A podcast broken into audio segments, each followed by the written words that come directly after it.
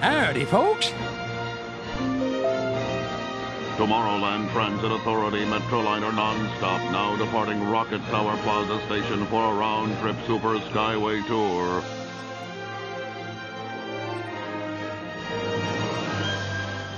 Hollywood, 1939.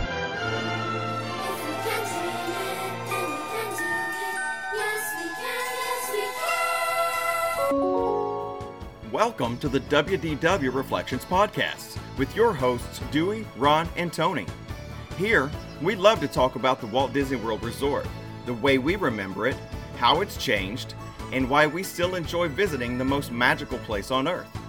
We're not experts, but we want to share our unique experiences and memories with you. You may learn some facts you never knew before, and you may return to some of your own memories of the Walt Disney World Resort and we'd love to share these memories together.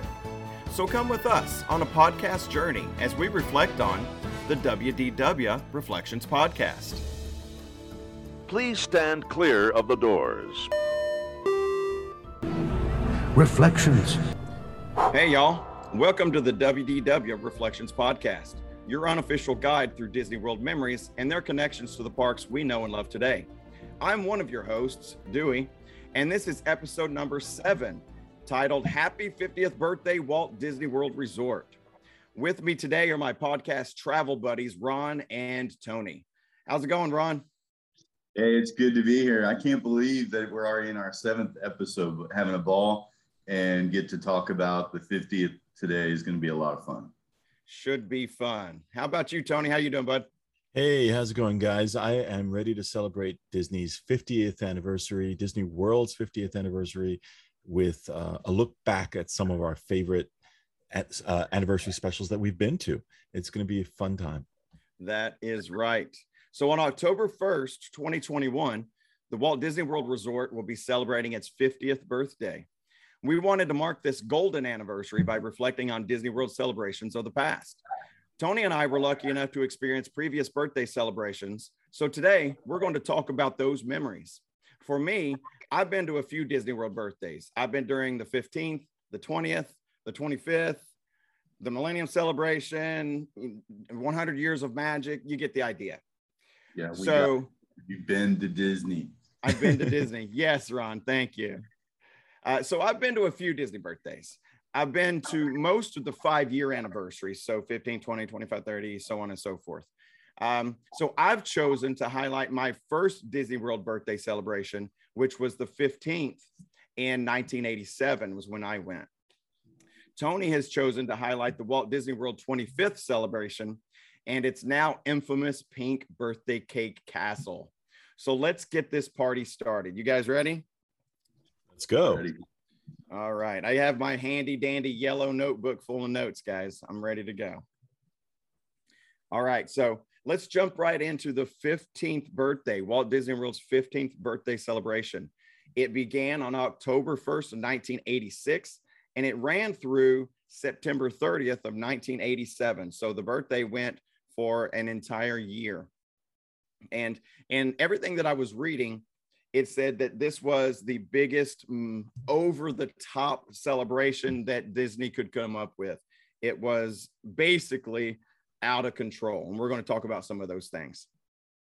So remember in 1986 and 87, there were only two parks. So the celebration took part uh, at M- the Magic Kingdom and at Epcot Center.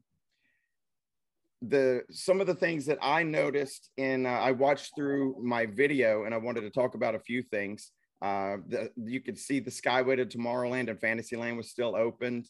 Uh, I missed that thing. Sorry, you know, that was always a lot of fun. You could get some great views from up there. The this is funny. I was watching my video and it just struck me at how things have changed. Uh, we were on Main Street watching uh, the parade, the 15th birthday parade, where we're going to talk about in a few minutes.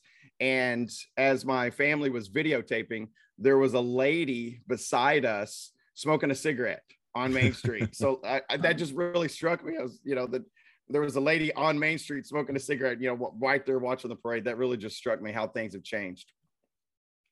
So, well, general, right? I mean, not only at Disney, but I mean, but that that is shocking to see that at Disney.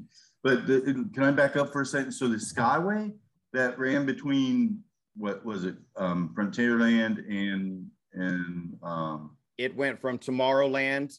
Uh, basically, it was the where the restrooms are beside Space Mountain now. mhm. That was the the station, and then Right. it went uh, over the the Tomorrowland Speedway, made a left into Fantasyland, and where the tangled bathrooms are in Fantasyland now, right beside uh, It's a Small World. That was the station there. Oh wow. Okay. So it went. It made basically like an L between Tomorrowland and Fantasyland. But that was open still in 1986. Oh yeah, I think I think that Yeah. was almost around 2000 or so. It was there 99, Yeah. maybe 1999. I think they closed it. Definitely. I know I wrote on it. I wrote on it a few times. Yeah, it was. I, I find that interesting because they they those things started closing down in mo- a lot of amusement parks all Yes. over the country, and um, but Kings Island did away with theirs, but now they had an unfortunate incident where people got stuck on it literally for hours. I don't remember exactly, and it disappeared after that. But I didn't realize Disney's was up until 2000. That's that's I- pretty. Yeah, I want to say that the the one in Walt Disney World closed in 99. It hmm. was it was right around there, 98 to 2000, somewhere in in there. I can't remember exactly the date, but it uh, it lasted a long time. I think Right. I think uh, uh, in, in accordance to what Ron's saying, I think they did start getting rid of those uh, all over the place. I, I do remember even here in New York, there was a couple of places that had them, and they started to come down. But I noticed there's been a resurgence even at Disney with the with the new Yeah, gondolas. Now they've with the- got the, Right, and I, which I haven't been on the Skyliner yet. I'm excited. Oh, you haven't? do that. I have not. I have not been there either, and I'm looking forward to. I got a chance to do it. It was um, kind of scary because it was a couple of weeks into its opening, and I was I, it had just gotten stuck when it first opened, so I, I was kind of worried about that. But it was fun. Well, I've been down there a couple of times since they've been in operation. Mhm. But as you guys know, I don't normally stay on property because I have family Right. that lives there. Yeah, So I haven't really had a, a need to get on it. So, and I probably won't for the, the next time I go. I'm probably just going to have to make a make it a, a destination just to go get on it and probably do a circle or something just to just to try it out. Because uh, since we don't stay on property, I'm not needing to go to you know Pop Century or the Caribbean Beach Resort or wherever you know because I'm not staying there. But we were Uh, staying yes, at the uh, we were staying at the Art of Animation, and so we were able to to use it at that point to get to MGM Studios. It was it was uh, actually it was fun. I, I preferred actually the lift really that we took, but but it was fun. you preferred Lyft. Or, I preferred the lift. You mean easy. like Lyft, like the Uber thing? The you don't mean company, like yeah. a, a, a, not European the uh, elevator. physical? Yeah, uh, not the lift. No. Hey guys, we are way off target. Yeah. way off topic. Sorry, I, I'm, I'm notorious for doing that to us. No, no, you're like my students. My students do that to me all the time, and they know that if I'm teaching, they can ask me a question about Disney or Star Wars, and poof, the lesson's over. I'll talk about it. Oh, dude, I'd be derailing you every day. yeah, they do it every day. They try at least. And I'm like, you're not getting me this time.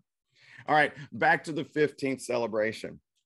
So, uh, the parade, the 15th birthday parade, classic Disney voice actor Jack Wagner introduced the parade, which is super awesome. You know, the same, please stand clear of the doors. That guy on the monorail and thing, Jack Wagner, he voiced all kinds of stuff back in the 80s. So, as I was watching uh, my video, I was excited because it was Jack Wagner's voice, and that's That's you know cool. to me that that guy's voice is Disney. It just you know just makes makes the trip.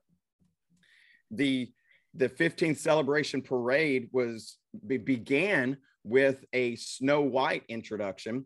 Be the first two floats were Snow White themed because it was Snow White's 50th birthday.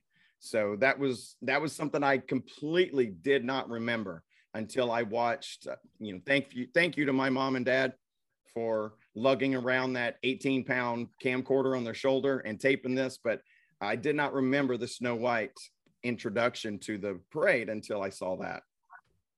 Uh, another thing I saw in my video was the Penny Arcade on Main Street. Oh my gosh, y'all!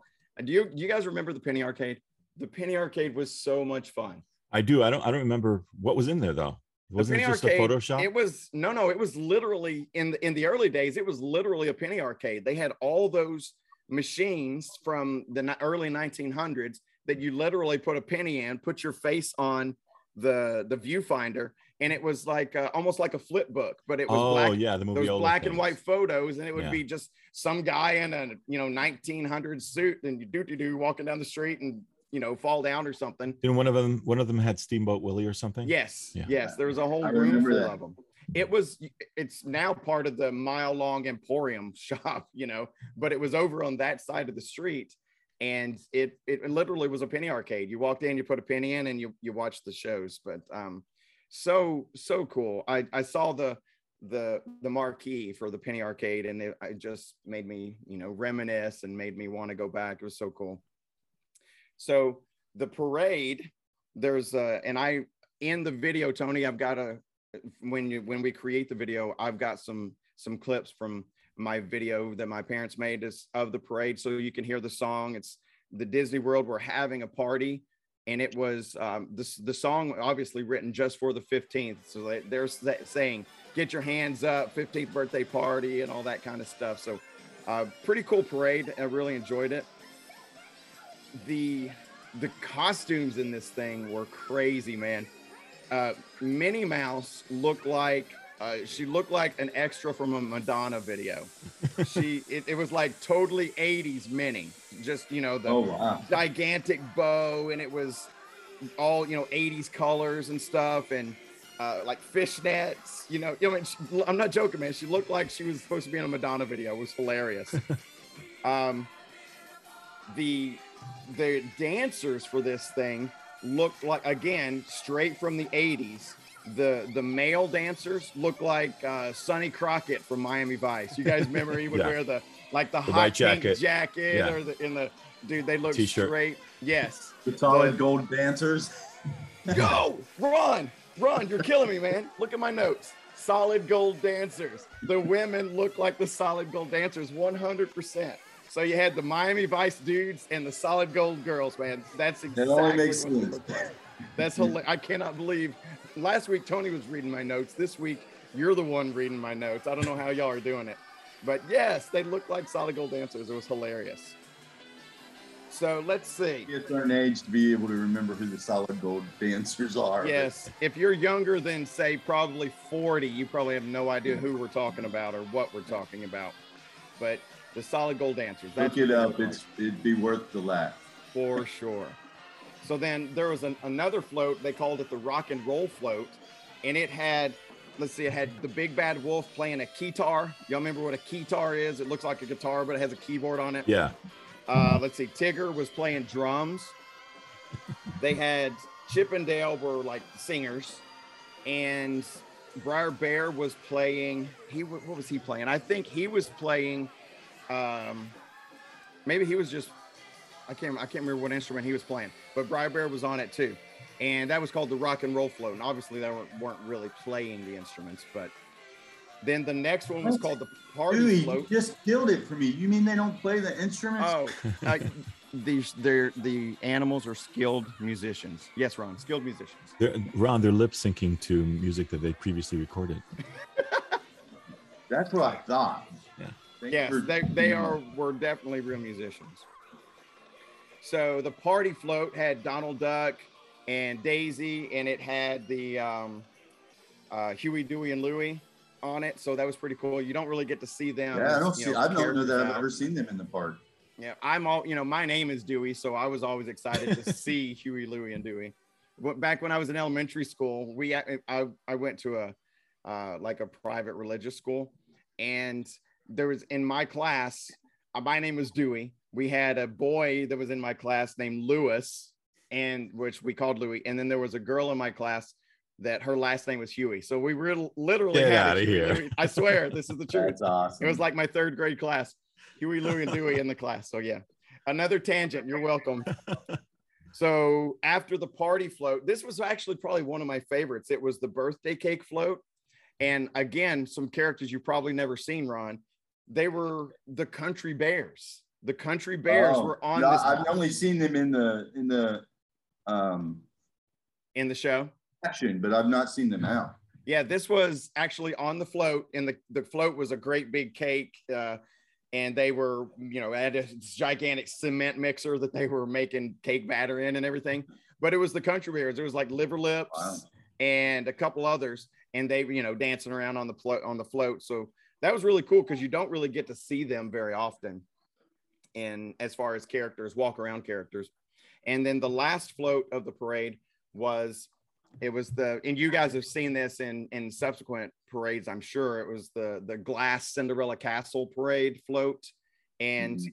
it had uh you know just like princesses and stuff on it. But the, the parade was really cool. And it had some pretty cool pretty cool music and everything. I really enjoyed it. And watching the video brought me back to to lots of those memories so to go along with the 15th anniversary, they sh- actually showed it was one of those Sunday night Disney movies, like uh, you know the uh, what they call it, Wonderful World of Disney or whatever they had on Sunday nights. They actually aired a 15th birthday celebration. Uh, it was a one hour episode. And I don't know if you guys remember this or not. It was hosted by the Golden Girls, at least two of them.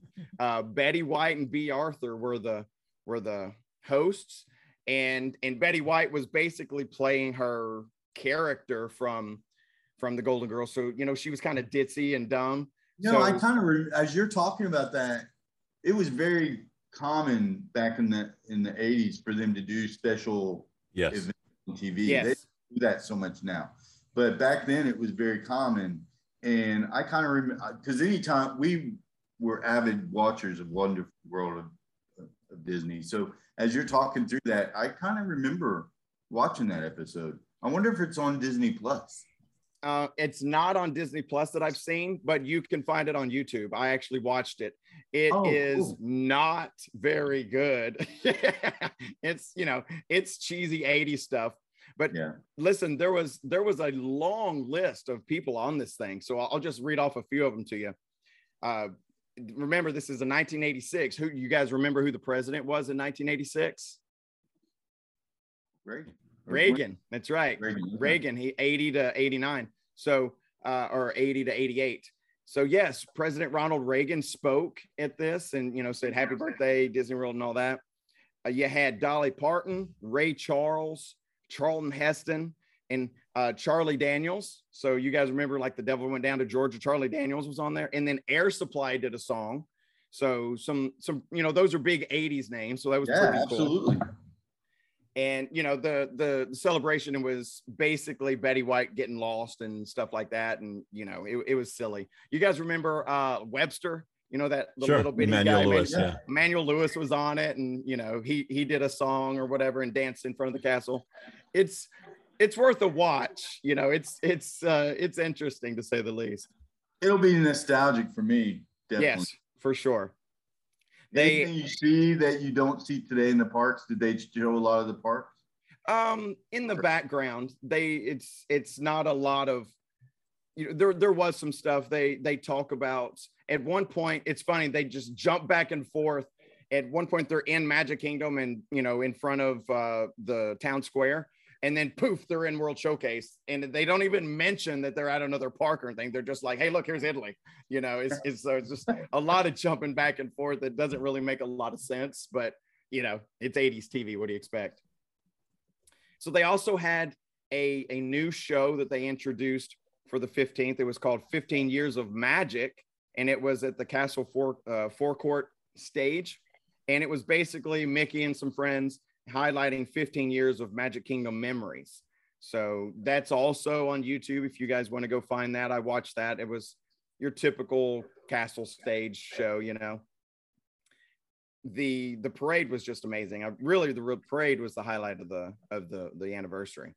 But here's what's crazy. Do you guys know, or do you guys remember, or have you read or anything, anything about the giveaways, the prizes that they were giving away for the 15th anniversary? Not for the 15th, but I've seen subsequent ones. What were they giving away in the 50th? Dude, this thing was crazy. They they gave away something like every 35 seconds. It was Oh my gosh. like every i mean it was they were giving something away the they were giving away souvenir pins you could win disney vcr tapes so you know here's pinocchio or whatever on vcr tape at the time uh, if you could find these things on like on eBay and stuff, and they're super cool. But there's it's got the this here behind me. You see the 15th birthday party logo. They had these eh, totally 1980s visors and it was like clear plastic. They were blue and they had LED lights on it and it would light up and it said 15 year birthday or whatever. So, you know, you, if you were lucky enough to win one, you know, you would see people walking around the, the park and you would see four or five of them a day and you would be like, oh, I didn't win a hat or a visor. You know, you'd be sad, but you would see those in the parks. You could win Michael Jackson cassette tapes. They had a tie in with Michael Jackson. We'll talk about the reason why here in just a minute you could win Walt Disney World park tickets. So you could win additional days or, you know, come back for another trip or something. And then the biggie, check this out, y'all 365 days. So for the entire celebration, every day they gave away an automobile. Wow. They gave they was sponsored by GM, General Motors, and you could win your choice of a Chevrolet Cavalier convertible or a Chevrolet S10 pickup. So every day they gave away a car. And there's, I've got pictures of me. They, they had a, like a Chevy Cavalier out in front and like on display and be like, you could win this, you know, and, and out in front of both of the parks at Epcot wow. and at, at Magic Kingdom. But they, they gave a car away every day. And then the person that won the car would be featured in the 15th birthday celebration parade. And nice. so they would be the convertible top would be down and the winners would get to be you know waving at everybody in their their convert oh. cavalier convertible. So it was but they they were giving away stuff constantly. And of course i didn't win because i never had any good luck but they were giving all kinds of stuff away. So i i i found that really really interesting. I remember you know being there and seeing other people that had won stuff, and I was like, I was disgruntled. I was like, come on, man, I never win anything.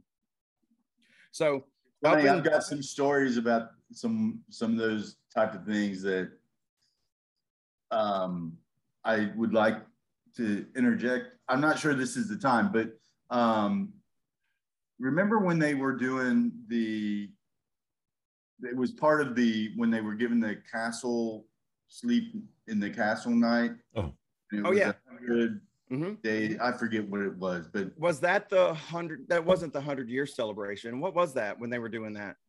I don't remember what it was for a celebration. I think I don't know which one. So I've got a story when we get there to, to share about that. But um, yeah, I, I understand that. I just wanted to be the marshal. I just want to be the marshal someday. The just leading the parade. Absolutely. be the marshal. Now I have been the family of the day at. Uh, oh, nice. It the nice. only thing the only thing it got us was a, a VIP seat for the uh, SpectroMagic, and basically that VIP suite was on the wooden bridge between the hub and uh, Liberty Square. There's a that wooden bridge. They put seats there for the parade, and you're the only ones there. So basically, every single character that comes by interacts with you. Oh, that's so sweet. It was it was pretty cool. My son, I don't think my daughter had been born yet, so it was just the three of us, and my son was pro maybe two. So you know, I mean, he, he we've got a picture of him. Uh, uh, Snow White kissed him on the cheek, and so he's got like you know lipstick and everything. So it was super cute. But we didn't get to ride in the car or anything for the parade. But you know, so that was kind of cool. Um, let's see. So for the 15th, up and down Main Street, they had the, the 15th anniversary logo on all kinds of banners and stuff. So every one of those now, right now for the Halloween, you see, they've probably seen they've got the fall wreaths with the Mickey pumpkin and everything in it. For so on every lamppost, they had the great big banners that hung down that had the 15th logo. The uh, and then they also had banners on the castle. I did not remember that. I did not remember any banners on the castle for the birthday, but my mom sent me some pictures. She's got all of our, you know, my childhood pictures. So I, of course, asked her to go through them. And I, I basically have given her a part time job since we've, uh, that does not pay, by the way. Uh, I've given her a part time job looking for pictures and stuff since we've started this podcast. So my mom is coming up big for us, but she sent me some pictures and there's Thank you, clearly, Mom. Yes, thank you, Dewey's mom. Yes, thank you very much. But uh, shout out to mom. So there's very clearly you can see them. There's the 15th anniversary banners on the castle, and I actually had zero recollection of that. So that was pretty cool to to have that uh, memory brought back thanks to my mom's digging in the old uh, Carlton family archives. So that's a that's a big help. And then in front of Epcot Center, they had this gigantic. Um, it looked like a three-tier cake. It was like square cake probably 10 feet tall. And there's, I've got pictures of us in front of it too. So we'll drop that into the YouTube video. But it was, uh, and it says happy birthday, happy 15th birthday or something, all written in icing and everything. But it was in front of, in front of Epcot.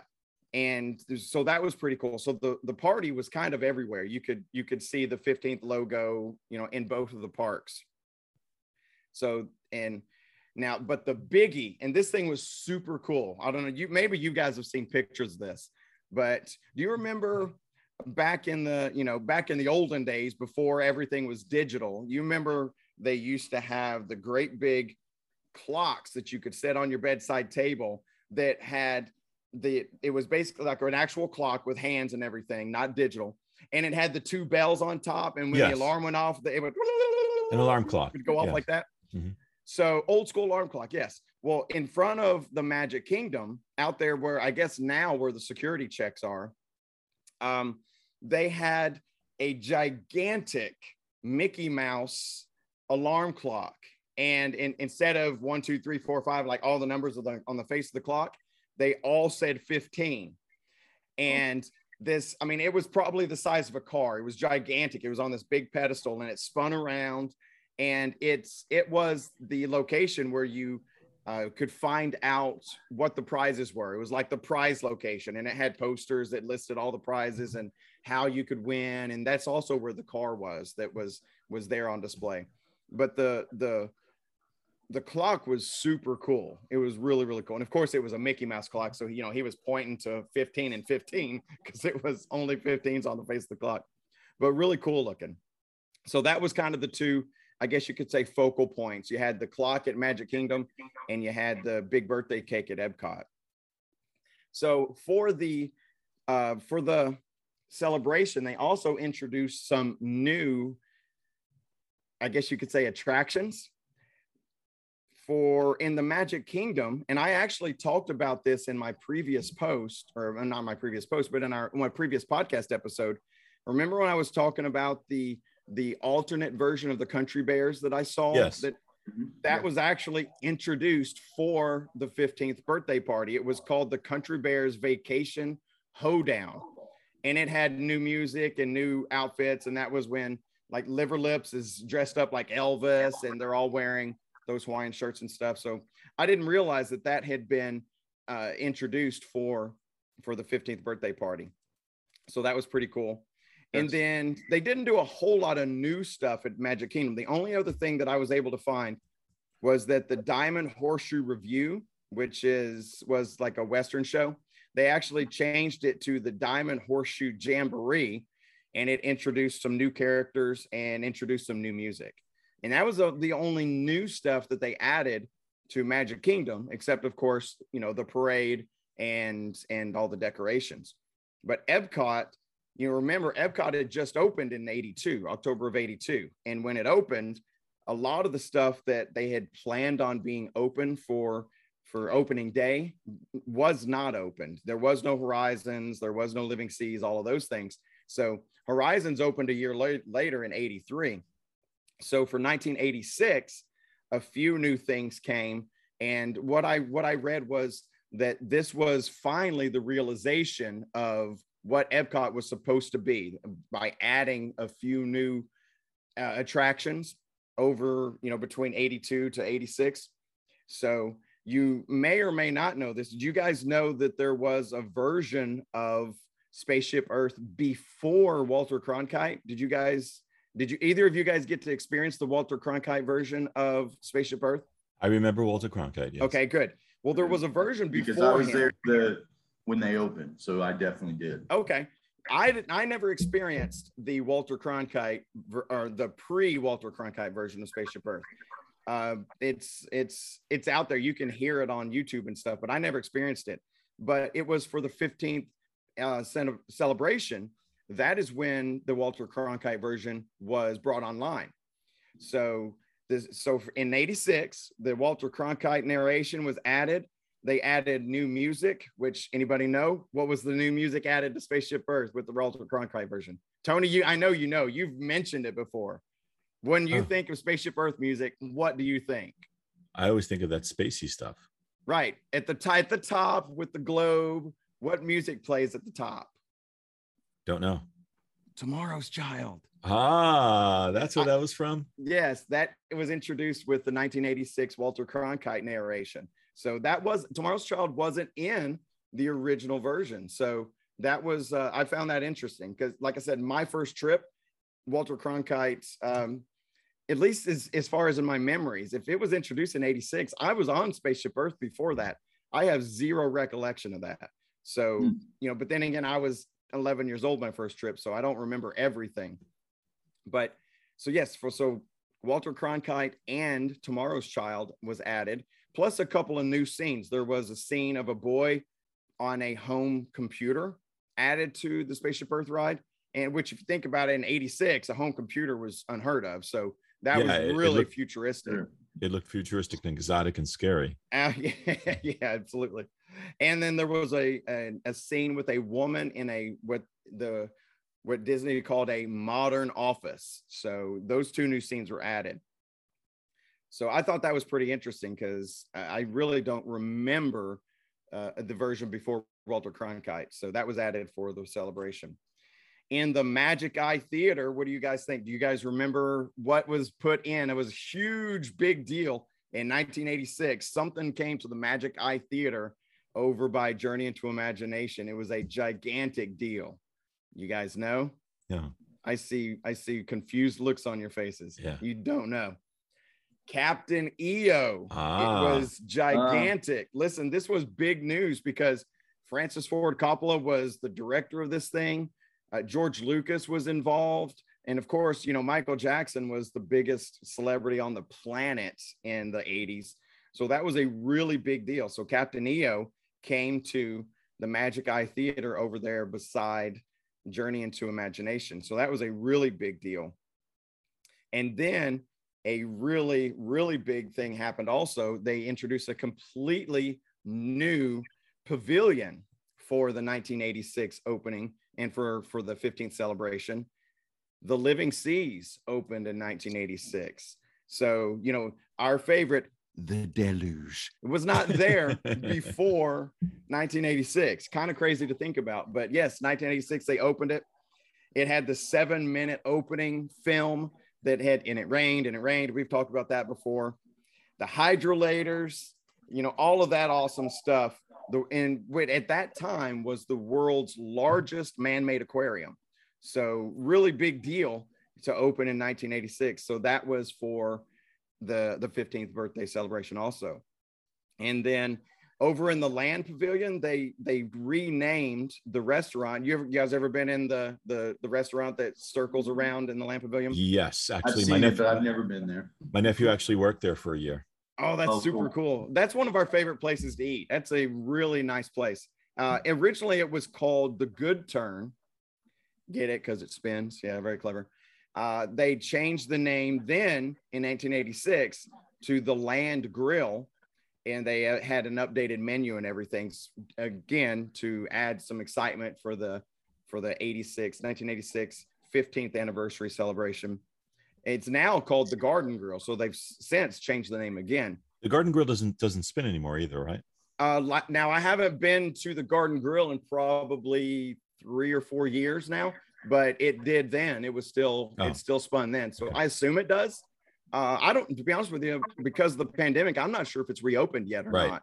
But uh, the last time I was there, it did spin around. So, or last time I had didn't had a, a lunch or a dinner there, which was probably around 2018, I would guess, and it was spinning then.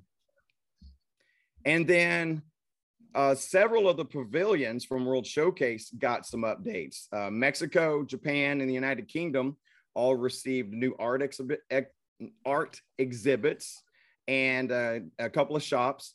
And then uh, one of my favorites, Le Cellier, the um, the the steak the steak steakhouse over in the Canada Pavilion. Mhm. Before this was just a, what they called a buffeteria. It was you go up and get the food. It was like an all you can eat thing.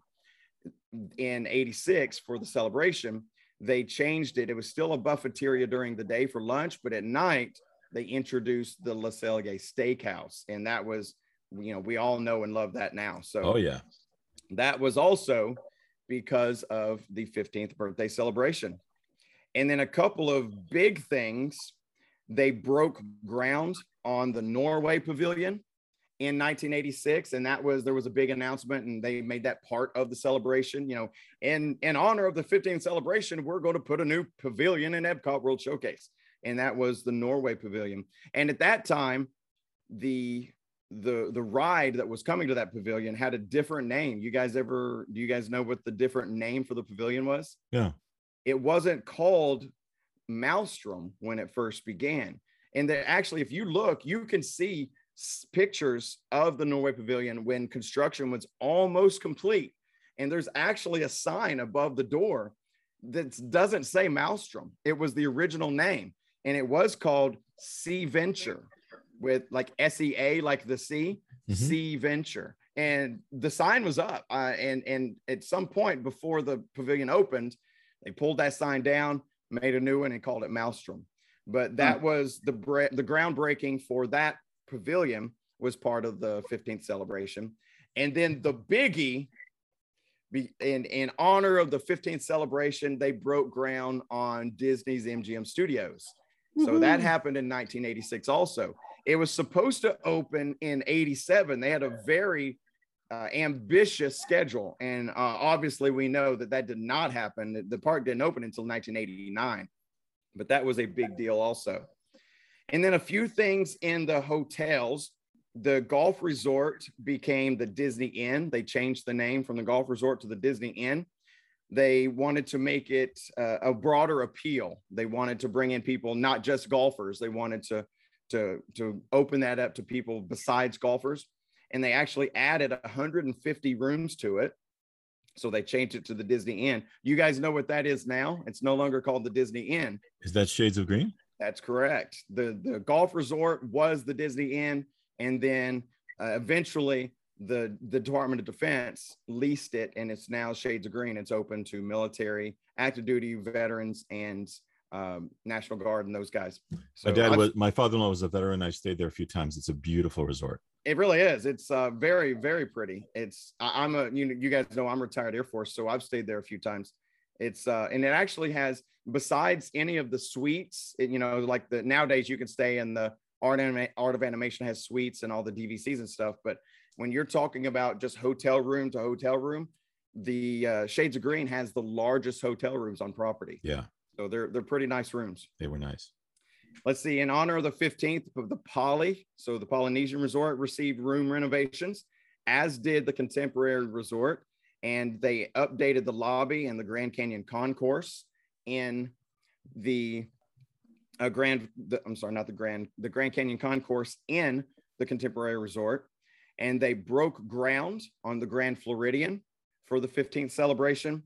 So a lot of stuff was happening and going on for this 15th birthday party. They really made it like a grand celebration. And like I said, the the the gifts or the presents or the the what am I looking for? What's the word I'm looking for? The prizes. There you go. The prizes were were just out of control. I mean, there was they had bells and stuff that would go off at the front at the front ticket gates when you would walk through if you won something. It was like this huge production.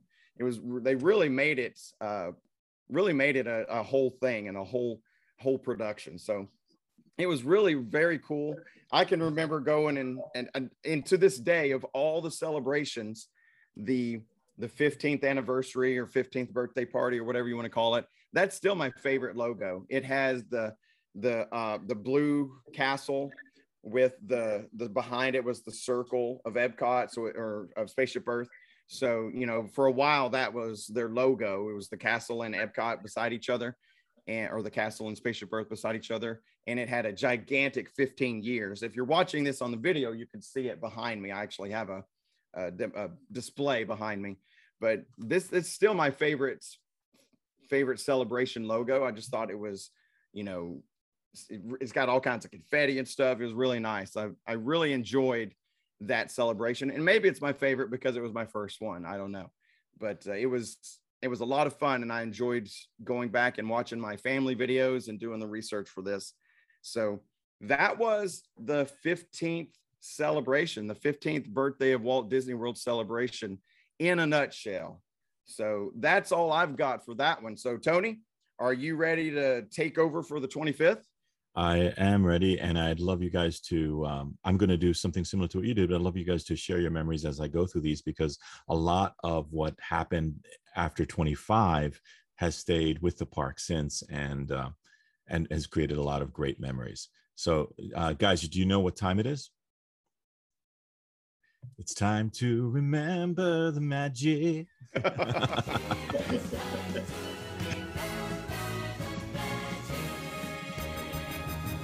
In 1996, 25 years ago, the Walt Disney World celebrated its 25th birthday, as we know. And the celebration not only included new attractions, uh, changes to the resorts, to the theme park areas, new parades, fireworks shows. I mean, it almost sounds like what, whatever they did at the at the 15th, they plussed it even more 10 years later to make it uh, something even more memorable for people to go there. And the topper of it all was, of course, the infamous or the famous or the beloved or the hated birthday cake, which we'll get back to a little bit later on. Uh, unfortunately, that cake has kind of solidified in all our memories as the, the main thing from the 25th anniversary. But when I was doing some research on this, it's unbelievable what happened that year. Um, the silver anniversary left, with, left us with so many great surprises and and even that that pretty song that uh, that accompanied the celebration. It ran from October 1st, 1996, all the way through January 31st, 1998. And that's the period that I started to visit the park more often. And I first got my uh, my park hopper then. So it was it was the time of the, of the park that I really remember most. Um, so that being said, within those 16 months, the following things were added. We're going to start with the Magic Kingdom, and there there were parades. And the the main parade that was added there was the remember the magic parade.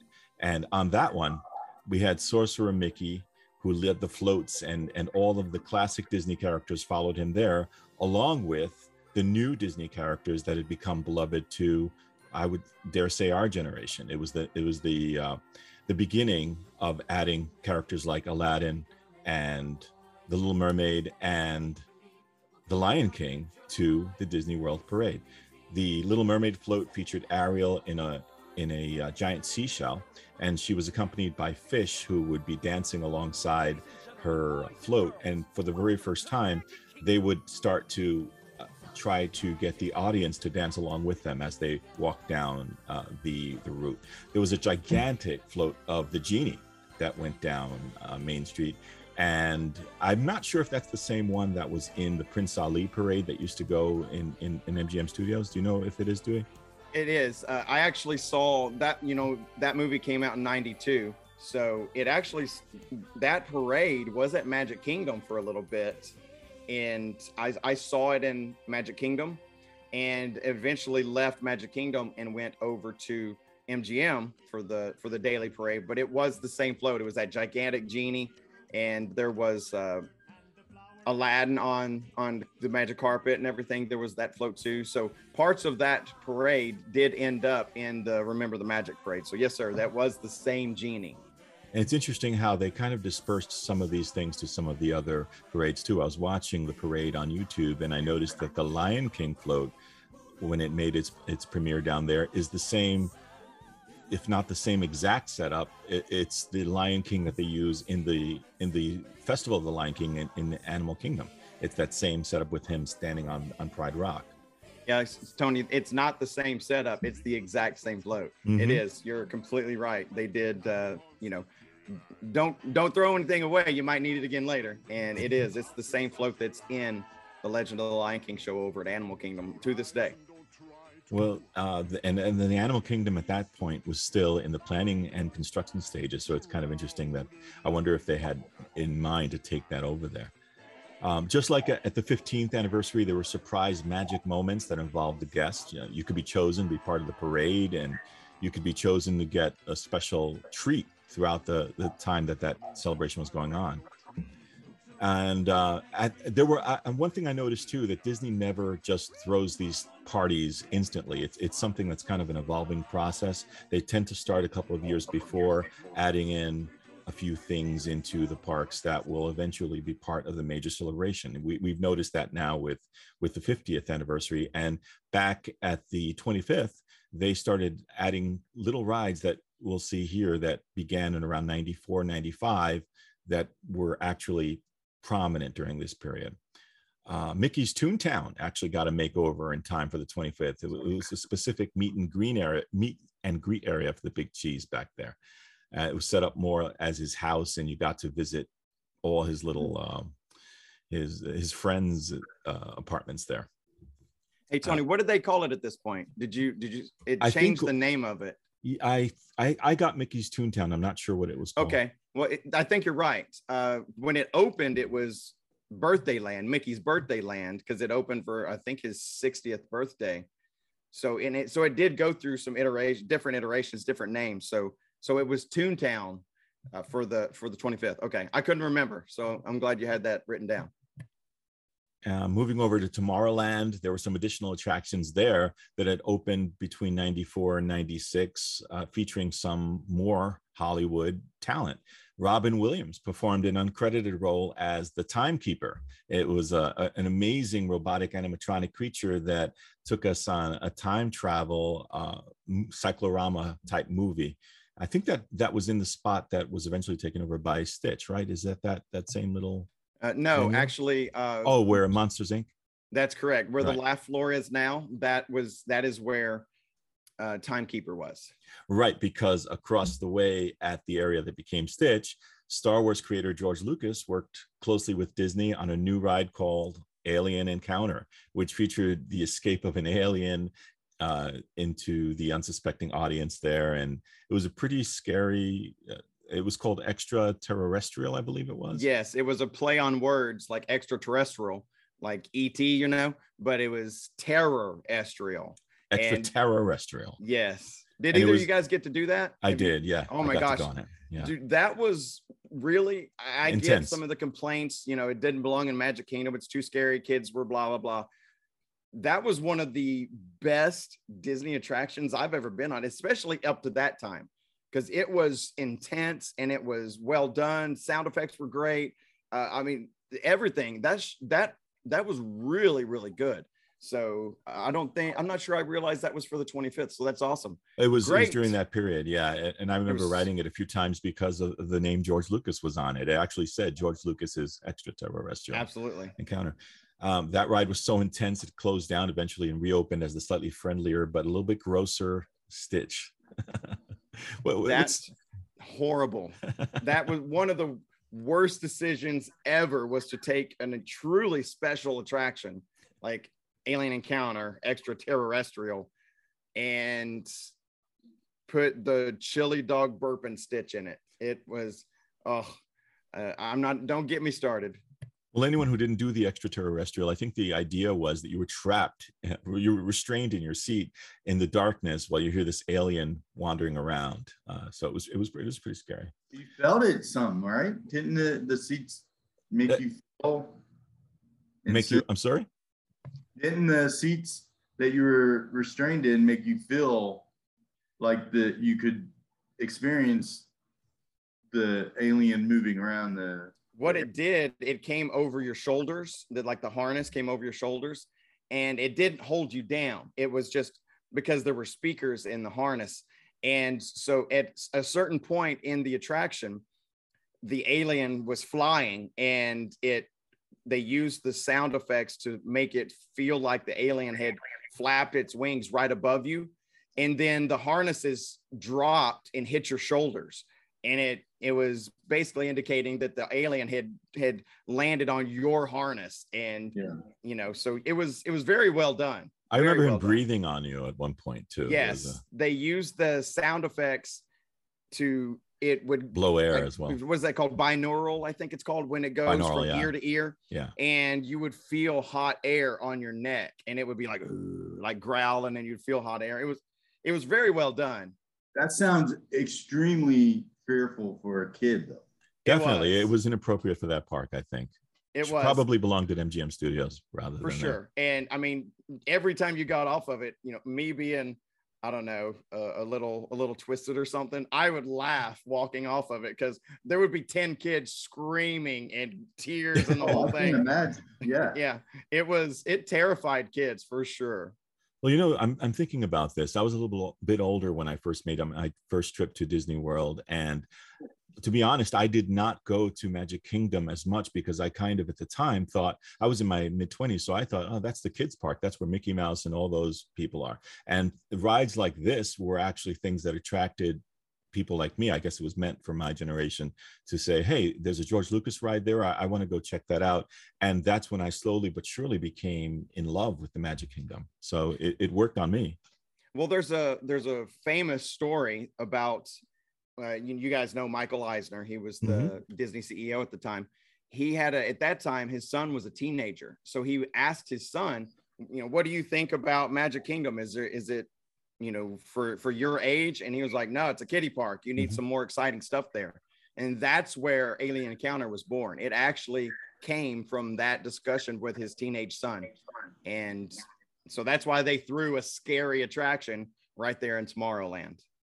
I know he's not exactly the most po- uh, popular CEO because of things that happened, but I think there were a lot of positive changes during Michael Eisner's period there, not just in the parks, but throughout Disney, in it, it, the company itself, which we'll talk about some other time. But uh, specifically for the care that he took to make sure that these experiences were there, I, I think he he should be commended for that.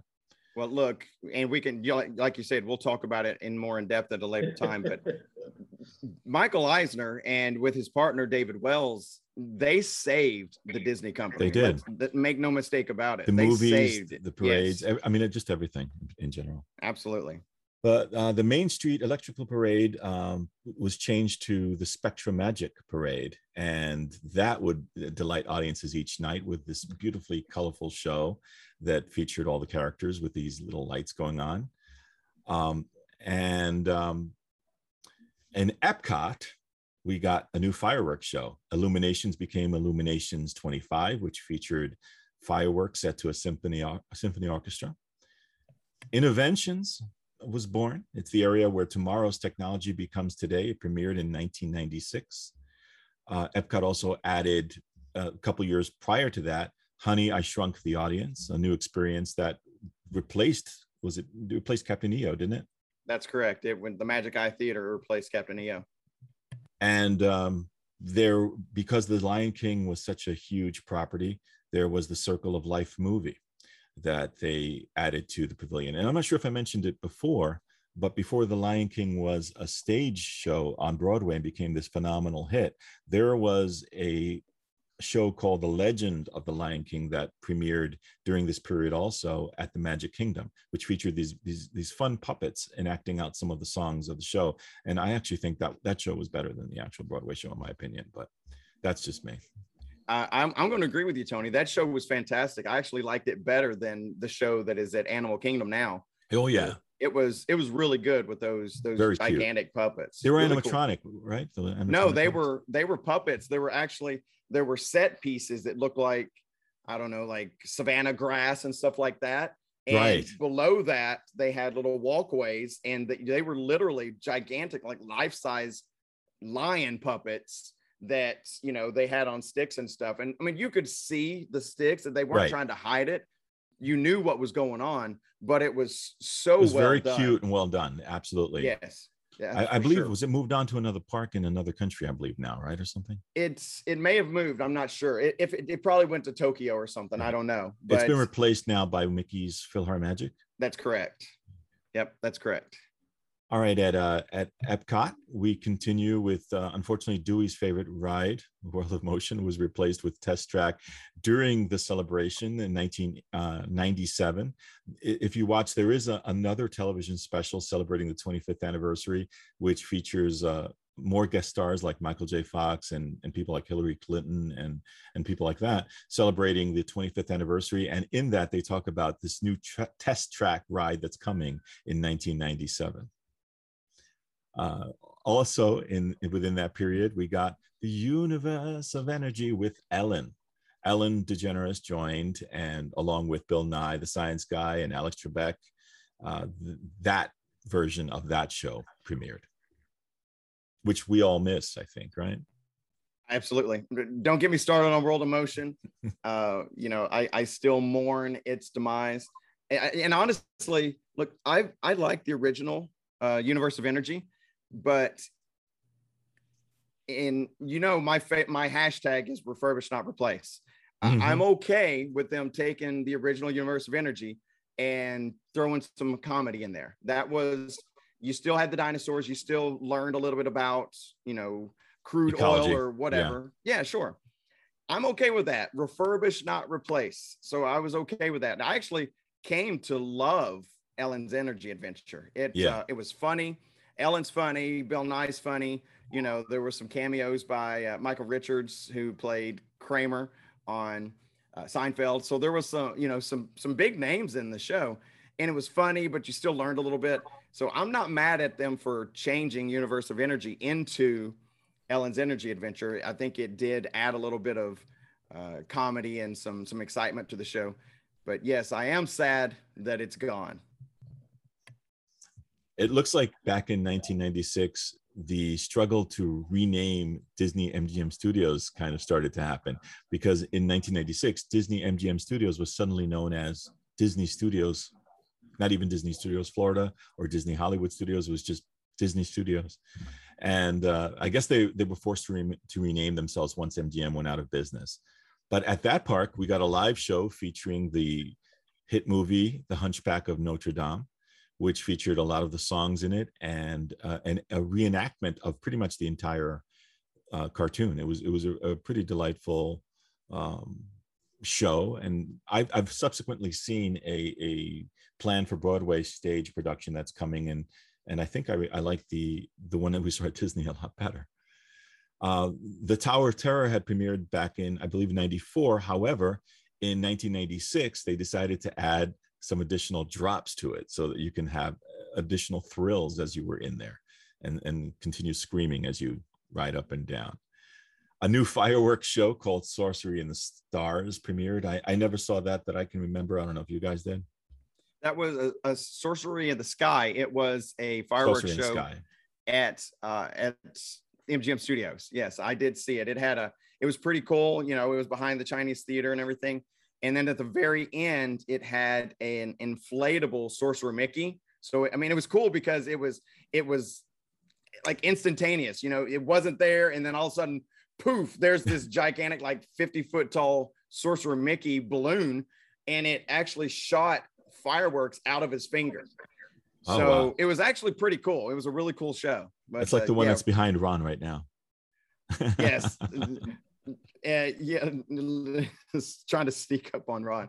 Yeah, very cool. It was it's actually a pretty good show. Disney also added a third water park in 1996 with the emergence of the snow-covered sands of Blizzard Beach. And at the time, its first water park river country was still functioning. So they had three water parks going on at the same time. Uh, I was fortunate enough to have been able to visit all of them. And I think of all of them, probably Blizzard, Blizzard Beach is probably my favorite, but I like I like the lazy waters of Typhoon Lagoon. The Boardwalk, the resort, opened in 1996, which I believe was also the beginning of the DVC uh, uh, thing where they started to offer new restaurants such as Flying Fish and ESPN Zone and started to offer what was Disney's version of a timeshare where you got to start to stay there and plan to stay there for the future. And I kind of regret that I didn't do that. I think in 96 I didn't think I was going to be making as many trips as I had. I think if I if I had uh, if I had realized that that was going to happen, I might have um, bought some of those points way back then. Uh, at Disney Village Marketplace, the area which would eventually become Disney Springs, a new world of Disney shops sprung up, as well as some additional dining, such as Rainforest Cafe. Uh, when, with regard to the park itself, when I visited the Magic Kingdom during that period, I actually received a poster, a lithograph poster of, I think it was a of a little boy and and Mickey walking towards the castle. I used to have it, but at the time I didn't know that it was going to be valuable or anything. They kind of handed it to you as you walked into the park, so it got all crumpled, and I had it all crumpled for the longest time. I don't know if I still have it, but if I do, it's it's, it's a mess. It's not anything that's worth um, uh, showing anyone. But if I find a, a, picture of it online, I'll show it here. I also got a guest of honor badge celebrating the 25th anniversary, which I have had at my disposal for years. And of course, when I sat down to do this podcast, I couldn't find it anywhere. But if I do have it, I'll again wear it uh, some other time. The contemporary resort also spelled out 25 in red lights on the side of the building every night. Discovery Island was still in existence at Disney World. Did either of you guys ever have a chance to uh, to experience that? Uh, you know what, Tony? Uh, no, I never got to do Discovery Island. I, I never did that. But back to your the contemporary thing, I completely forgot about that. But now that you say that, I, I that's awesome. I, I, I you you mentioned that there was a big 25 in lights, and now I'm like, oh my gosh, that's right. I remember that now. I, that's really cool. I'm glad you I'm glad you brought that up. I forgot about that. Yeah, it was so much stuff. I mean, uh, the old Key West Resort became what it is now, and the, as I mentioned, the Boardwalk Villas opened. They started to expand the the the uh, the resorts, and as you can imagine, prices have changed a lot since 1996. So one day pass back then was only 38.50, and annual passes were $220. And premium annual passes were $319, but they went up to $329 in October. So I think that's why at the time, one, one of my fondest memories of that period is I was working really, really hard. I had got, gotten transferred to a new job in Manhattan. And I remember working really, really hard, saving as much as I could, and then taking that vacation and enjoying as much as I could out of it. I had a, every time I went to Florida, I had this brand new rental car that was way better than anything I had at home. And I would just drive along the roads and I'd go to all the different resorts and, and get to experience it in, in such a way that it just was very fulfilling. It was, it was, it felt like a vacation. So when I think about 96 and the 25th anniversary, I do remember the magic. It, it was, um, it was a special time for me.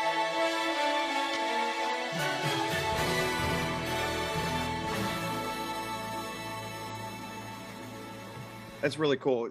Listen, everything you just listed so i just i just did my list of the 15th and there were some new things that that i went over and but most of what was going on was centered around the prizes for the guests mm-hmm.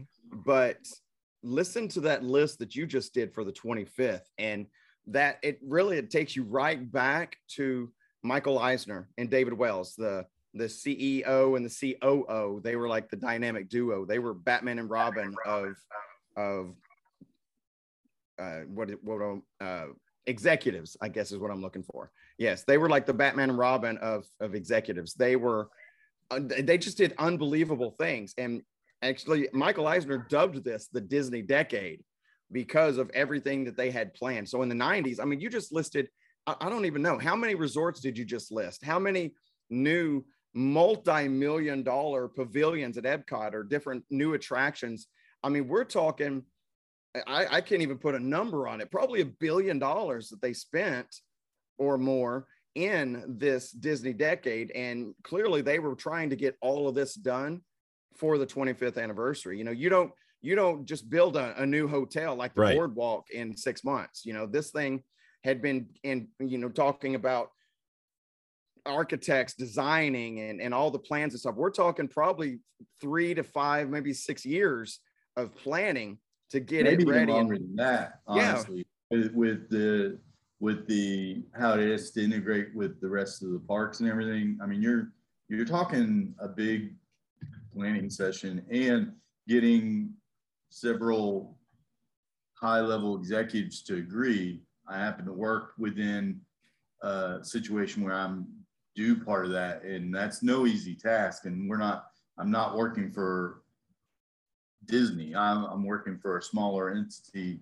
where we live, and it, it, so I, I would guess do even up to 10 years of planning for that. Absolutely. So, yeah. And that's just one. That's we're just talking about right. the boardwalk, but you listed several new hotels and stuff. Not to mention they built the World of Disney, which at that time, you know, they were that was touted as the world's biggest Disney store. And, you know, so they they they built some they built something everywhere. You know, every every park got something new, big, big new attractions, you know, several new hotels. I mean, it was it, I mean, it really was the Disney decade. I mean, the the Disney company exploded, and I think that during that did. earlier that year, if not before, they also uh, either bought or merged with ABC, ABC Television.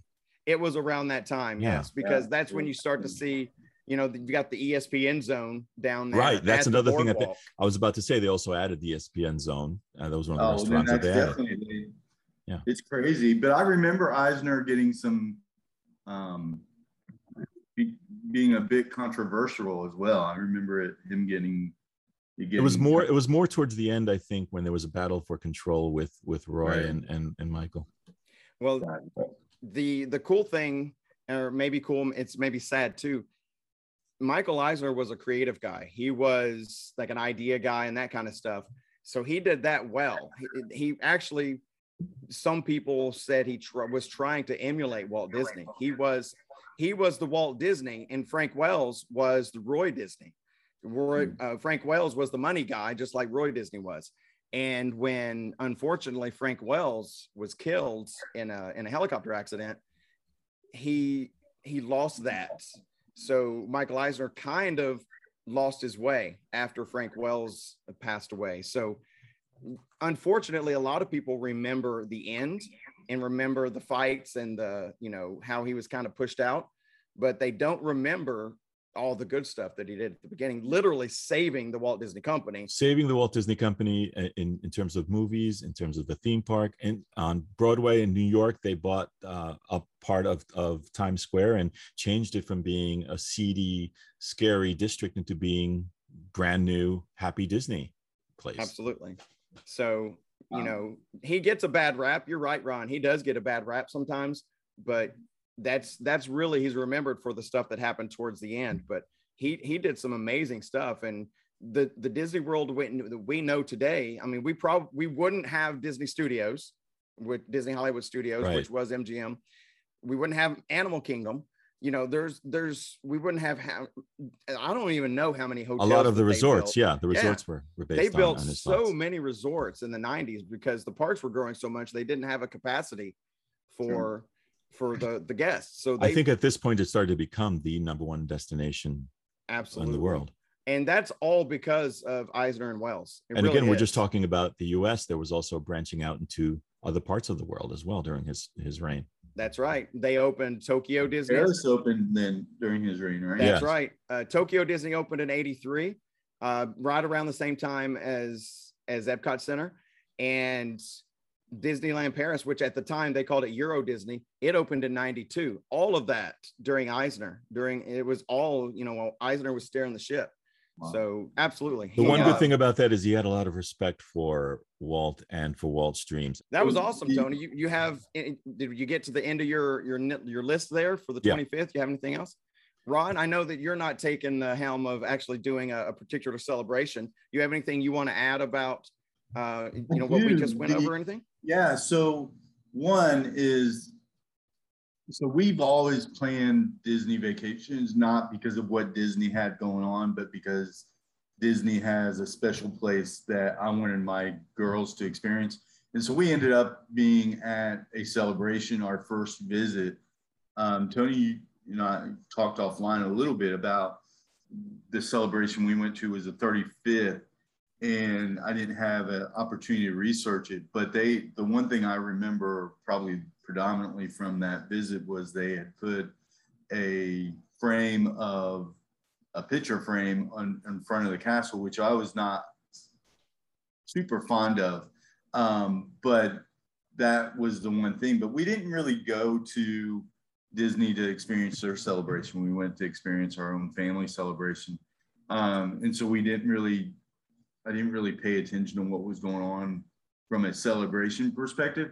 However, the one celebration that we did get to go to that was very distinct. They had um, the year of a million giveaways, or it was something like that, where every day you could be on a ride, you could be on, um, you could just be walking through the park. They they during that had opened um, a suite in the castle that you could win one lucky little girl or boy. Girls, I think, just would be over the top with this. Um, you could win a night stay in the castle and you can go out and see pictures of that suite and things. But I'll be honest, I always wanted my girls to win that trip to the suite. And lo and behold, we're having dinner or lunch in the castle and they the trumpets go off and every and in walks the family that had won the trip or the night stay in the castle that night. I was just my heart just was happy for them. Don't get me wrong. I never wished for somebody not to experience that, but my heart also broke at the same time that my girls weren't the ones getting to experience that. And you could just see, I mean, they had the VIP people um, escorting them and, and it just was a, it was a huge deal. So having lunch or dinner at the castle obviously was part of that, that celebration and win that they got. I think the rest, whenever they announce it, I think they got a VIP tour of the, of the park, which means um, unlimited fast passes. It means that you get escorted by the VIP, and um, you may even get the the special entrance into the rides that celebrities get and purchase when they when they um, for the parks. So it was very interesting. The other part that I remember, which um, it was very interesting because this happened. I happened to be on business down in Orlando during that same celebration. So it was just me. I had had an opportunity to go to one of the parks and I didn't get to experience this with my family, but all of a sudden at the end of the ride, and I wish I can remember, I cannot remember what the end of the ride was, but all of a sudden the uh, a host of Disney Best Cloud club um, um, guys come in and cast members come in with their with the vest and they have something in their hands so you're getting off and you know you're going to win something but you have no idea and it it was it was um a fast pass for any ride of your choice so it was very cool to be part of that um but i didn't get to experience with my family but it was still very very cool you know what ron i, I had forgotten about that you're talking about the year of a million dreams yeah, that's I had it. forgotten about that. So that was that's right. I can't remember what that was celebrating, but it was the idea was that they were going to give away a million prizes in that year, and it could be like you said, a fast pass all the way up to a night stay in the castle. That's cool. I completely forgot about that celebration. I remember that now. Yeah, it was, and and they did a good job because um, I remember we were on MHM at the time, and and a lot of people were discussing things that they got to either see or either win even themselves. So um, Disney definitely keeps you hopping when it when it comes to the opportunity to be treated special, and and I think that's the thing that brings so much joy to me about Disney is that they even if you aren't the winner of the major thing when you go to Disney and and you can disagree with me or not, but when you go to Disney, if you're just a customer that's saved their life to go to Disney, you're made, and in my opinion, you're made to feel very special. Their customer service is second to none. Now, I will say that when we visited this last time, um, I was a little disappointed in, in how cast members responded to certain things. And it seems like, I hope this isn't the case. I'm hoping that it was there because we were there during COVID and that they had to have some bigger restrictions and things. It just didn't, it lost some of the they seem to have lost some of the Disney magic when we were there last. That's I would say that that's probably a, a, little bit true. Maybe it's partly COVID and they had so many restrictions stuff, but some of the things that they have cut back on is experiences like that, things that yeah. allow the cast members to make things magical, you know, and they've they've gotten rid of a lot of live entertainment, you know, the the the what are they call the streetmosphere people over at the studios and stuff like that that you don't get anywhere else that was special to disney uh, sure. is is gone and that's all because of price cutting putting money in their pockets and taking away the experiences for the guests and uh, i would agree with you it's it's it's still look it's it's still better than you get anywhere else oh absolutely yeah, yeah, yeah it's yeah. not what it used to be for sure but that I'm dude, I'm really excited you brought up the year of a million dreams. I, that had completely slipped my mind, but uh, I I remember now we I, we actually got they called them magical moments, and mm-hmm. even like you could buy pens that were called the magical moment pen, and they would the pins would light up and certain if you went on a certain ride something would happen and your pin would interact with hmm. something on the ride and your pin would light up or whatever and then the cast members and I, I actually you, you could we would start looking for them because you could recognize the cast member that was about to create this magical moment. They yeah. would wear this black, it was like a leather satchel. It had a black strap that crossed like a crossbody satchel.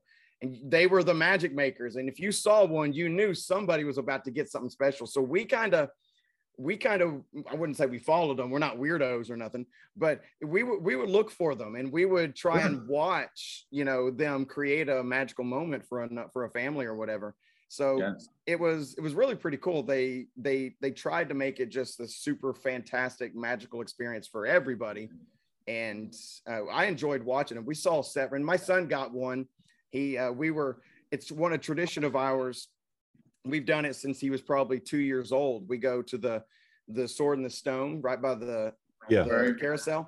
And yep. we, you know, he always goes and we take a picture, he tries to get it out. And one time we were there during the year of a million dreams.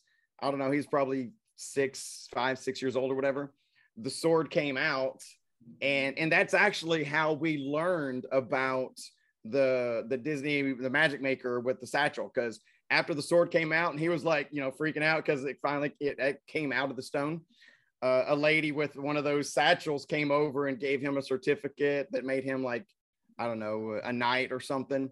And so that was really cool. We got to experience one of those magical moments. So yeah. that's how I learned about the black satchel people was because yeah. of you know we experienced one. So we made sure to look around for them and try to see other people get to experience those those events. Yeah, it's, so it's, it's cool. incredible. I mean, it's enjoyable to watch other people win just as much as it is to win because you it's just it's just a magic it's a magical moment and they and you're right they had it tied in where you would come to celebrate your own magical moment and they would then add the disney magical moments around it with the pins and things that you could get yes it was it was a really neat thing i'm, I'm glad you brought that up i'd forgotten about that so that was awesome.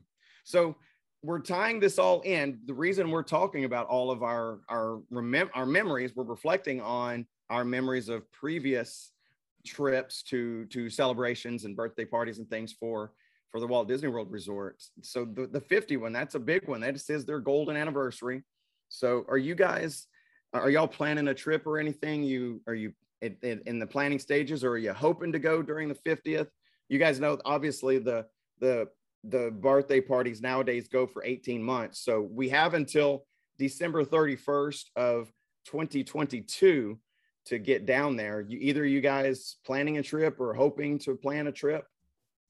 We're we're hoping to plan a trip. Um, we we're talk we're in the talks of it. I don't know when and how that's going to look look to be. I would venture to say that at least Melissa and I will we've got some good friends that live in the area so we normally are trying to make a trip down there about once a year so and that always includes um, a trip over to Disney.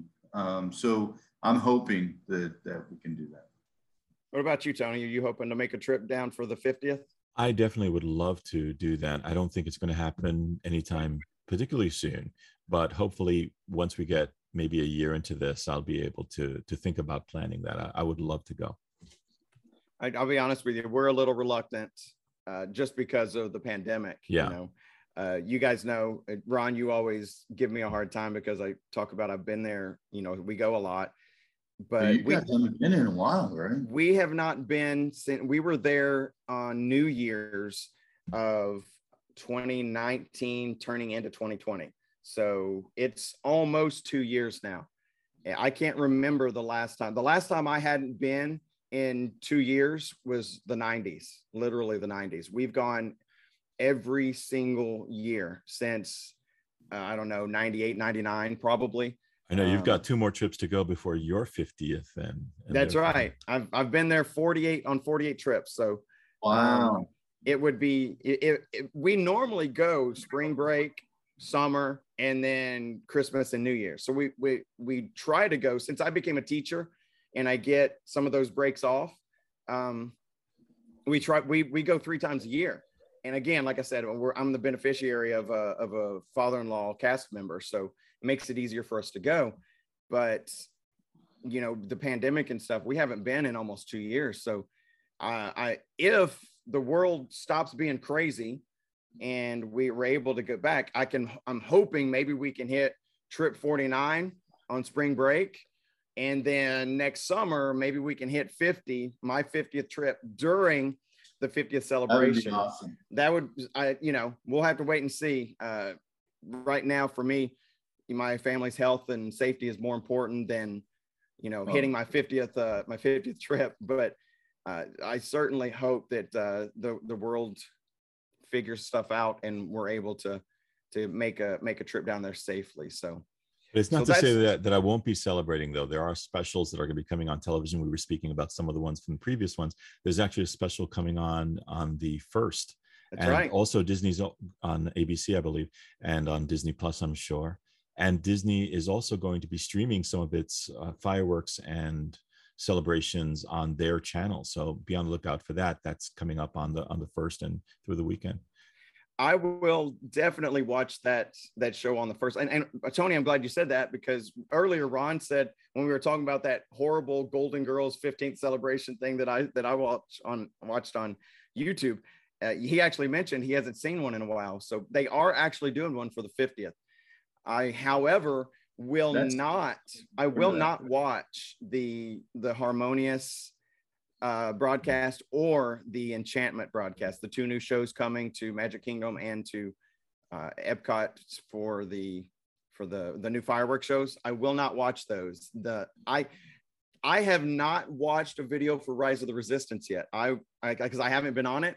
I refuse to watch a video. Every time I see something, if I'm scrolling on YouTube, I close my eyes and scroll past it. I, I have not seen it. I, I want to be surprised the first time I ride the attraction. Uh, same thing for Harmonious at Epcot Center and for Enchantment coming to the Magic Kingdom. I will not watch those. Uh, I will see them when makes I am there. I, Yeah. I want to be surprised. So, um, You won't regret. Um, you, you definitely want to when you go get your um, um, line for the Star Wars um, Resist.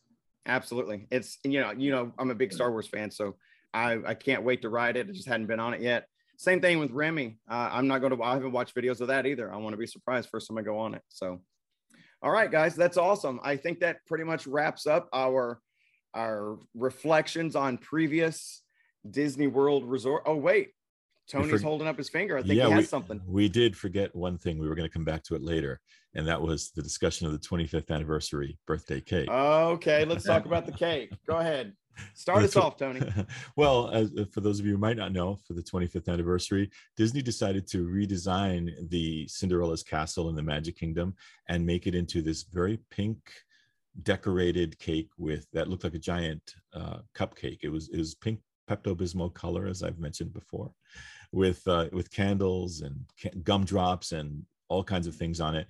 I remember when I was there, I thought it was pretty impressive looking, but I, I thought to myself, is this the way it's always going to look? I, di- I didn't know. Ron, you mentioned that sometimes you go to the parks and you don't realize that there's a celebration going on. I don't, I don't think I was aware that that was the thing going on at the time when I went. So when I saw the castle all pink and decked out like that, I was kind of confused. I, I thought, is this what they're going to do forever? Is it going to look this way? Which um, if it had, that would be pretty disgusting. But the fact that it was just for the celebration, it actually looked pretty neat up close and in person. It, it doesn't really look as good in pictures. Well, I mean, think about it. We're talking 1996. So uh, maybe the internet existed, but it's it's not like it was something you could just go. I mean, nowadays you could just Google anything and you Yes. get the answer to anything. It, you that wasn't a thing in 1996. So probably when you showed up to Magic Kingdom, you didn't know the castle wasn't gray and blue until you you I went to get Main on the Street. ferry boat or the or the monorail. Like you didn't know until you saw it from a distance. You're like, whoa, that's weird. The castle's pink. You didn't know. It wasn't, you know. Well, remember, this is even before we had to plan every single moment of our trip like six months in advance. We, this was just you just showed up at the park and you had your experiences there. There weren't any fast passes. There weren't any kind of things that that um, we have today where you had to plan that. You just kind of went there if you went there. right. There was no Genie Plus back in those days. No We Genie Plus. uh, there was no Genie Plus. So, I mean, you know, I had been before that. If 92 had been my first trip and I walked out, I probably would have freaked out and been like, that's not Cinderella's castle. But I had been before and had seen Cinderella's castle. So when I showed up, and again, I when I showed up in in 96 or whatever, I didn't know that it was going to be different.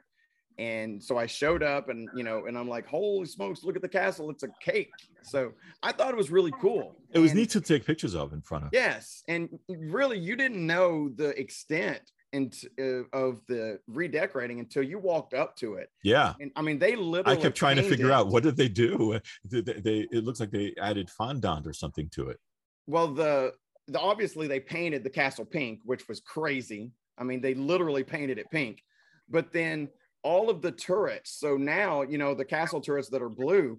They all had inflatable uh, cake pieces around it. So it was like they sat these big balloon kind of things on each of the turrets, and each of those had either, like you said, it looked like icing. It had sprinkles, or it had Candles. candles and you know yeah each of the turrets had a candle on it and I, if i'm not mistaken i think they lit up i think the castle I'm the gonna tell you right lit up. now, if I had gone to Disney and walked into Main Street and saw that at the end, I would have been so. Again, I'm, not Dewey. I don't have the luxury of going three times a year. Mhm.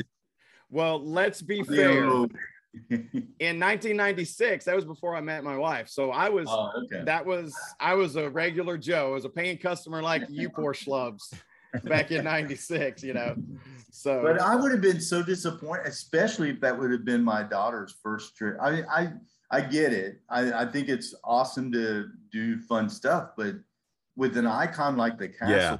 people are looking forward to sharing with possibly people that for the first time and you walk into a cake. I can see where people just be like, what is this mess? So it was it was a little controversial for sure It's like I- taking the I- Empire State Building and covering it up like that. You, Right. you know, what is that? well, or even the Statue of Liberty. I Oh yeah, they were redoing that and it Yeah. was covered with chaffling. That's the first time I saw the the Statue of Liberty. I was so disappointed oh, because that's sad. Statue of Liberty. I saw scaffolding. how dare they try to to save the the, the statue of liberty from rust Right. it was much better. I mean, that was a necessary evil, but changing the castle to a cake was necessary celebration. and remember it stayed like that for an entire year so Yeah, it It stayed that way was- for a while. you know yeah it was but it I, was- I think it looks a lot better now. It, it, it ever since that time, it's it's actually uh, improved its look. I think the current look, as we discussed, I believe last week, it, it it's actually a nice, uh, decent look to it. Agreed Agree. all right i'm glad you remember that tony i forgot we were supposed to come back to the to the infamous pink birthday cake castle for the 25th anniversary. So that's good stuff. All right. So I hope you guys enjoyed our our reflection on past birthday celebrations for the Walt Disney World Resort. Happy birthday, Disney World, 50 years old, and just a just about a week now on October 1st. All right, so let's switch gears and get over to uh, our second segment we like to call What's Happening Now in Walt Disney World. So, uh, a few days ago, Disney announced that Expedition Everest will be going down for a long three month refurbishment in early 2022. Hashtag refurbish, not replace, for sure. Not exactly sure how long it's going to go down or when it's going to go down. I didn't see the dates, but it's early 2022 and it's going down for three months. So, what do y'all think? Are they going to finally fix that Yeti, or are we stuck with Disco Yeti and, and we'll probably never see that Yeti move again? What do you guys think? My hope is that they're going to make it move again. I was disappointed when we went this past time and it didn't move. I, I had not known that it had quit moving. So, and we Melissa and I even had a discussion of whether it really moved or not, if I was remembering, remembering something Crazy. It it did. I saw it move, and it was pretty spectacular. Yeah. But uh, what do you think, Tony? Or you think they're going to fix it or not? Three months sounds like too short a time to fix that. I, I, I, think I was watching a special where it showed that the problem is so structural that they need a lot of time to fix that. So I don't know if, if that they're going to get to that. You're right. I, I think we probably saw the same thing. They would have to remove some of the track because it's uh, yeah the the Yeti the way it's built is the the mountain is one structure and mm-hmm. then the coaster track inside is another structure and they work independently from each other because you know the, the coaster sure. the track moves you know with with the force of the of the carts going around it and then the third structure is the yeti and, and his base and the base that he stands on that he's attached to they would have to remove part of the mountain and from what I understand, they would have to remove part of the track just to oh fix because yeah. the damage is done to the foundation beneath where the Yeti's uh, controlled. Yeah, stuck to like it's where it's in the ground, the concrete pylons or whatever. So I I'm thinking that three months is probably not enough time to do that. Also, you although know, thinking. Think, well, if you think about it, in three months, one thing that they can do is what they seem to be doing to some of the rides that they did refurbish, such as Snow White and some of the others, is to and uh, do the the projection, the front projection thing, or maybe they'll uh, have him make ferocious faces or move, but use the projection technology rather than the uh, animatronics. Actually, um, I don't know if you guys have heard this, but uh, and uh, and what we've seen Disney do in similar fashion before. What they're actually going to do is they're removing the Yeti, and it's going to be now it's going to be Frozen's Everest Adventure, and Olaf is going to swipe at you. Hi, everything. they're they're adding Olaf and Frozen to every attraction in Walt Disney World. So they're not going to fix the Yeti. They're just going to replace them with Olaf. So that's going to be exciting. Yeah, I'm sorry to tell you, Dewey. Uh, spoiler: He's in Rise of the Resistance. No, I'm, oh, I'm just kidding. I can't believe you spoiled it for me. Oh, oh, Tony, you ruined it. I have not watched the video, and now, now I find out Olaf is. The, He's the big the, payoff at the end. Oh my gosh, I cannot believe you ruined it for me, Tony. Me and you are going to have words, sir. Oh my gosh. Anyway, let's move on. The second thing I wanted to talk about in what's happening now in Walt Disney World. This is pretty cool, actually. Club Cool over at Epcot Center has reopened, as well as the new Creation Shop, which is the replacement for for Mouse Gear. And uh, I've I've been seeing some pictures online. The the Club Cool it looks like a like a high end fancy Club yeah. Cool. You know, looks pretty neat. Lots of lots of cool textures and stuff. And I hope they brought the sticky floor back. Well, it's funny. I've watched a video. One of the one of the channels on YouTube I enjoy watching is uh, Disney Food Blog, and they actually uh, mentioned it's like sticky floors have not returned yet, but uh, I'm, I'm sure it will eventually. Is it still a, a free soft drink spot? It is. Yeah. They they've changed up the menu, so you, you're getting to try some new stuff from around the world. You know, different Coca-Cola flavors from you know from different countries. And the But- Beverly. I hope they kept Beverly. Beverly is still there. You guys are you guys going to go to get you a cup of uh, fan favorite Beverly next time you'll head over to Club Cool? I'm looking forward to that Mm. orange Fanta thing. That was my favorite one there.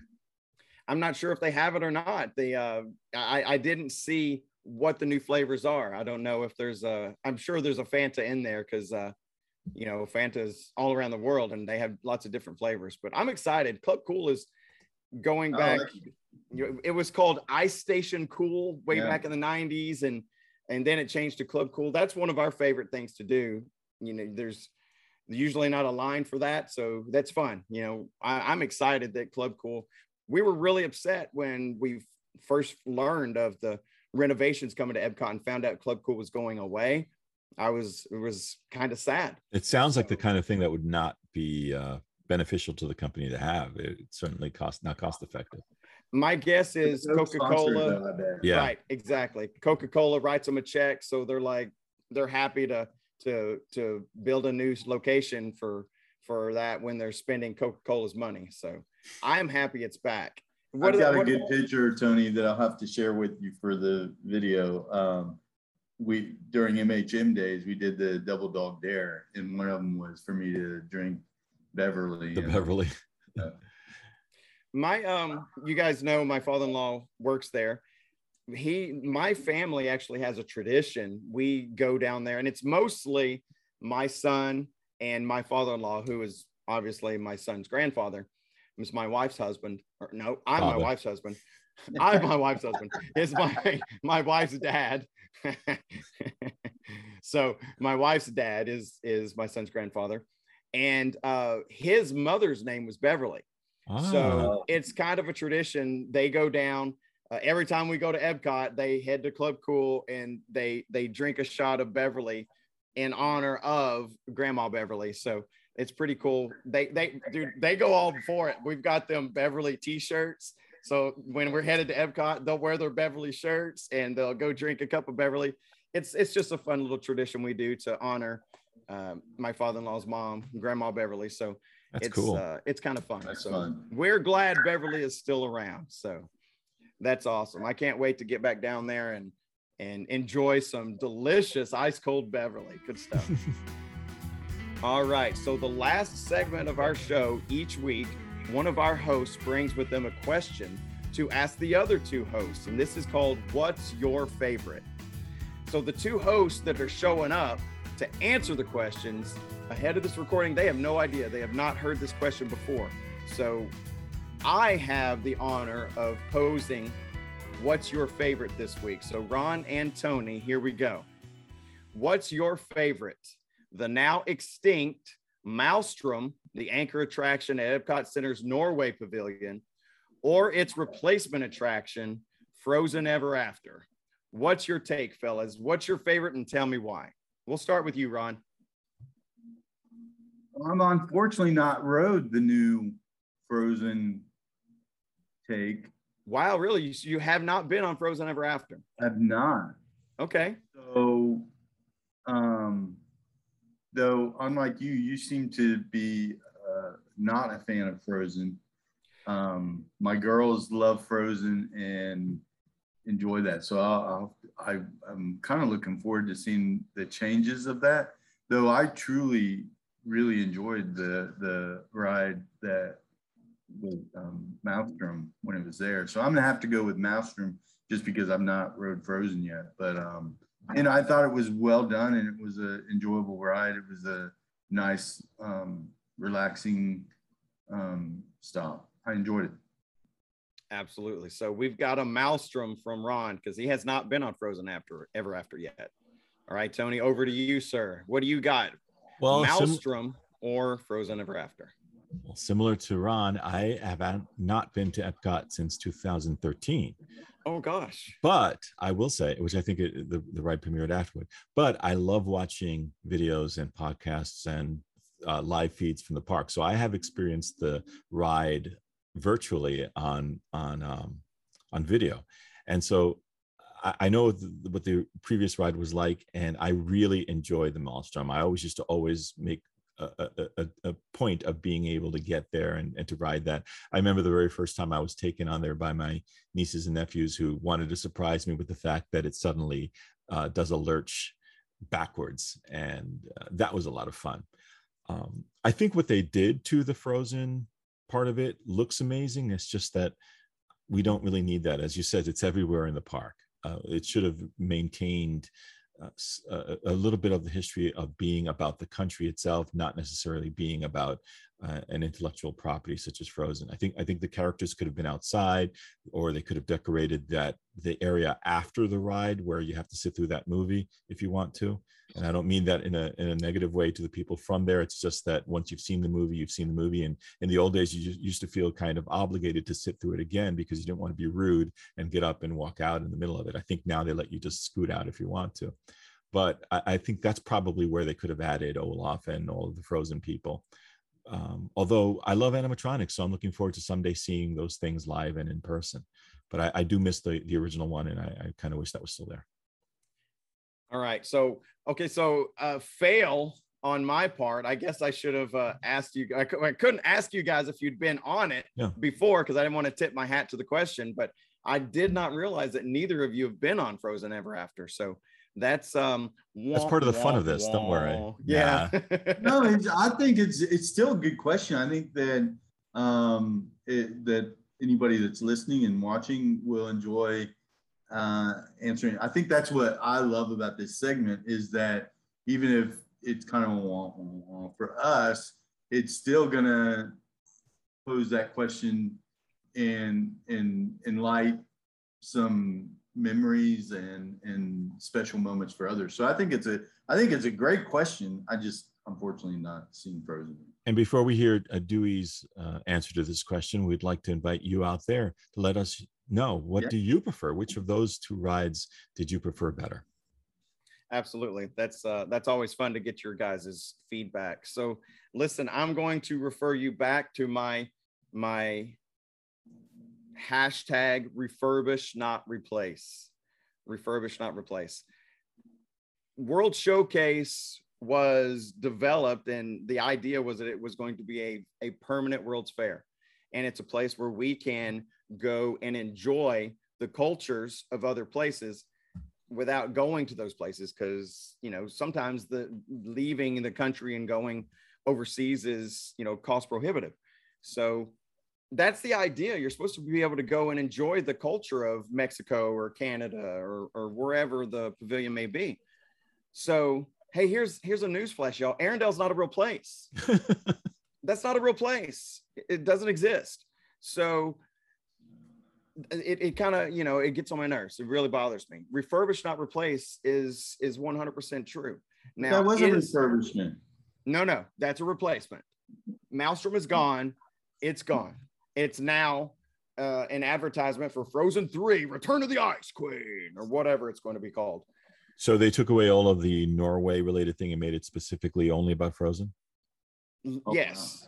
It's the outside still looks like like Akershus is the restaurant over here. It's, yeah. It's still Akershus and it's still, you know, they they filled in the hole. You remember when uh the you could see the boat yeah. before it was about to the go fountain. down the other hill yeah. you could see it yes that's filled in so you can't see that anymore so it looks just mm-hmm. like a mountain now and but, i think i heard it rides in reverse from the way it used to go is that no it's exactly the same okay. the the path is the same you still go up the hill you know but it's no longer you were not the first to pass this way you know you don't get that anymore you don't get the eye of uh odin but you, there's still the lift hill and everything. It's still the exact same flume ride. They just took away. They added let it go to that moment. Yeah, well, I'm not letting it go. I'm not letting it go. I'm still. I mad. will say, I will say, Dewey, one of my favorite memories of Disney and Epcot. We took one whole afternoon, almost three quarters of a day, and took our young daughters and they got a passport and we had them go and talk to each because they had representatives from each country. I don't know if they still do that or not, but had representatives of each country and had them talk to them and and learn certain traditions. We gave them three questions they needed to ask each of the representatives to learn a little bit about the culture of each of the countries, and that that's still um, and that's that was a little bit of a uh, uh, tangent for me because we're I'm normally about go go go let's hit every ride, but I wanted to take advantage of that, and it was very memorable. My daughter used to love doing that, going to those Kidcot stations and coloring the teddy bear or whatever. Sometimes it's a mask or whatever. Yes, they right now I don't think they've brought back the international uh, representatives because of the pandemic, but Sure. I hope they do come back. But because that's a big part of going to each pavilion, you get to meet people from Right. each of those countries, and that's really really cool. And they're normally it's people representing their country at the Kidcot station. So Yeah. you're right. My daughter would color her little face mask or whatever, and and get to meet somebody from Japan or meet somebody from Morocco or whatever. So that was awesome. But back to the Frozen thing. Look, don't get me wrong. First of all, and and I know I always talk about you know they're replacing something and putting Olaf in. I know I'm making jokes, but I love the movie. Frozen is a fantastic movie, and I love the music. I think Olaf's funny. I'm not picking on Olaf because I don't like Olaf. I'm picking on Olaf because Disney is ruining some fantastic original concept attractions to throw in their IPs. And that's the mistake that I that I believe is a mistake. I love if if this were re- refurbished and not replaced, and they kept Maelstrom and updated it and put Frozen somewhere else, like hmm, I don't know, maybe the studios. then it would be fantastic. It is an amazing ride. The the the music is great. You know, the animatronics are awesome. That they got the, you know, it's the new technology where the face is a projection, but the body still is an animatronic. Really, really good attraction. And it would have been perfect somewhere besides World Showcase. And so we should still be highlighting the country of Norway.